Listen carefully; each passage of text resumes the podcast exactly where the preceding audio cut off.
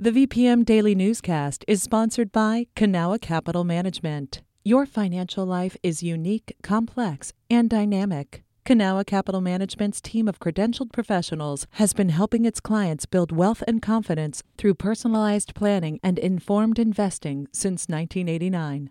Learn more at cancap.com. That's K A N C A P.com.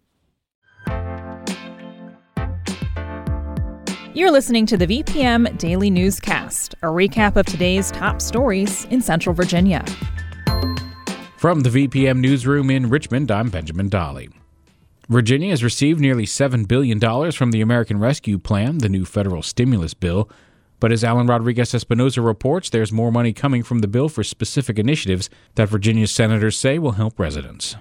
At separate press conferences, Senators Tim Kaine and Mark Warner spoke with reporters about the way Virginians will be impacted by the federal stimulus bill.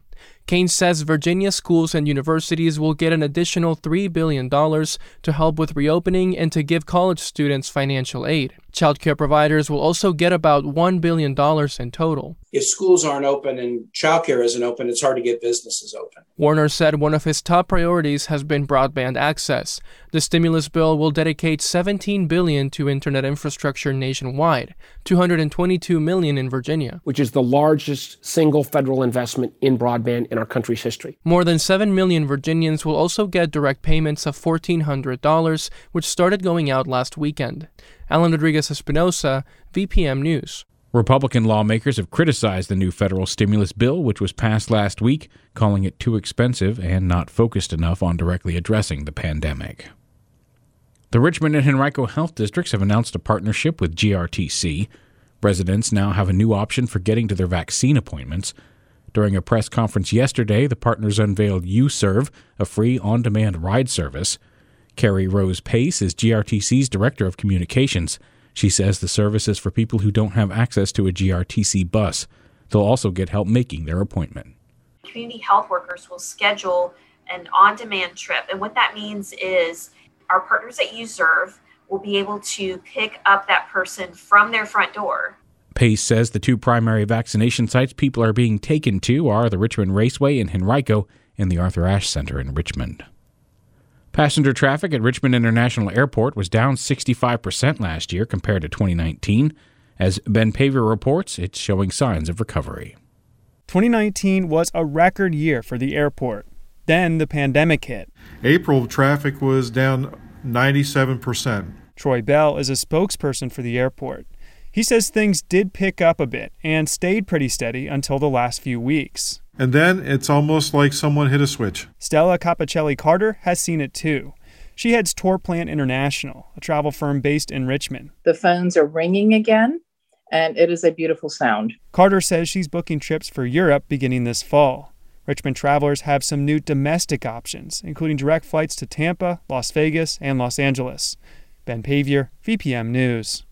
Amtrak ridership from Richmond's Staples Mill Station dipped nearly 50% last year compared to 2019, but Amtrak is planning to resume daily service on three lines going through the station beginning in June. Broadband infrastructure is getting a boost across Virginia. Governor Ralph Northam announced yesterday over $20 million in grant funding will be used to connect over 13,000 homes and businesses to high speed internet. These projects will be in 17 localities, including Albemarle County and Goochland County. The money comes as part of the Virginia Telecommunications Initiative, which has invested over $73 million into broadband infrastructure since 2018. Governor Northam said in a statement that broadband service is, quote, key to growing our economy and succeeding in today's digital world. Starting this month, the state okayed loosening up restrictions for outdoor events since COVID 19 cases are going down and more people are getting vaccinated. However, there are still limits on the number of spectators. As Ian Stewart reports, this means one of the region's most popular festivals will look different this year. The Dominion Energy River Rock Festival, which saw more than 100,000 people back in 2019, is coming back this May. It was canceled last year due to the pandemic. The three day event won't be held in one spot or include musicians playing on one stage. Here's Pete Woody with Sports Backers, one of the groups organizing the event. What we've been talking about for months now about River Rock is how do we still maintain this connection to the outdoors? The solution, Woody says, is to spread out the trail runners, mountain bikers, and kayakers, and even musicians along parts of the James River Park system. He says a big focus this year revolves around coordinating volunteer opportunities with local nonprofits to help help with trail and river cleanup. Ian Stewart, VPM News. This newscast was recorded on Thursday, March 18th at 6 p.m. Some of these stories may have changed from the time you've heard them.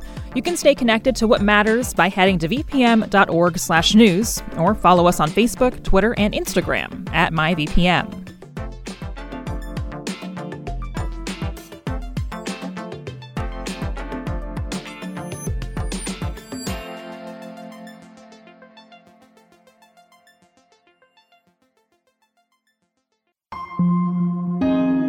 VPM.